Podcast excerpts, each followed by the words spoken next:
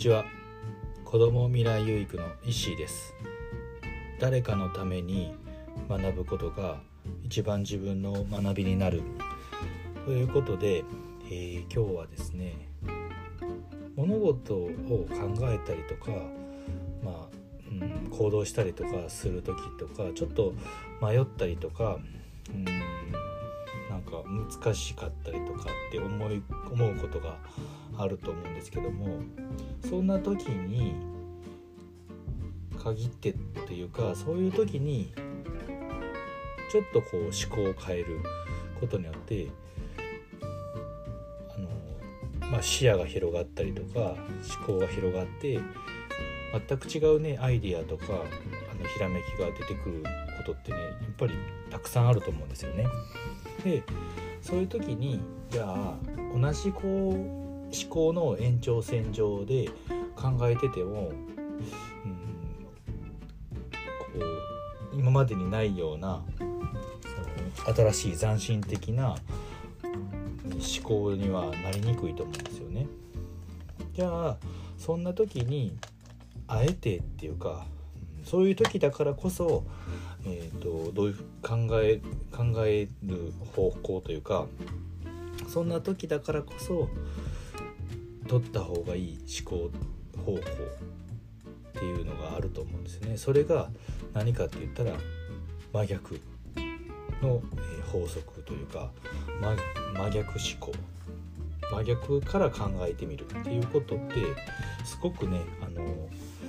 なんか一見なんかって思うかもしれないんですけど、それがそういう時に一番思考に煮詰まった時とかに一番手っ取り早くなんか、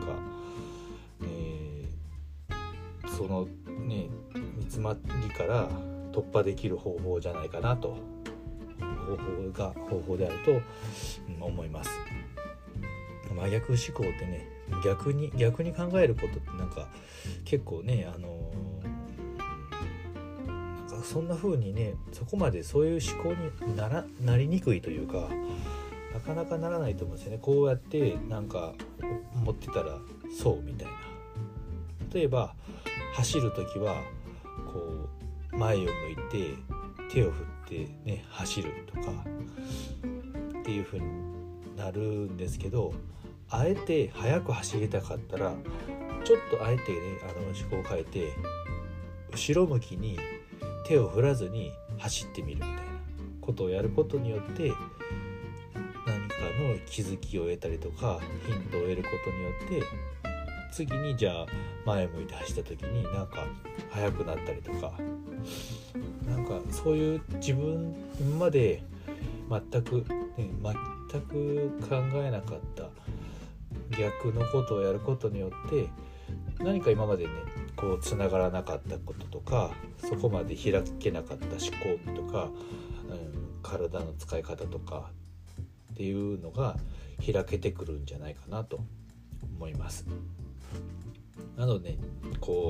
煮詰まった時とかね、煮詰まらなくてもいいんですけど、なんか普段自分が思ってることじゃないようなことをあえてやってみることによって、今まで気づかなかった自分だったりとか、思いもよらないひらめきが生まれたりとか、新しい考え方とかね、思考法がひらめいたりとか、湧いてきたりするんじゃないかなと思います。でね、困った時ね、なんか怖いかもしれないんですけど、あえて真逆の方法でやってみるっていうのも一つの手かなと思います。はい、ということで今日はこれでおしまいにしたいと思います。最後までご視聴いただきありがとうございました。ではまた、さようなら。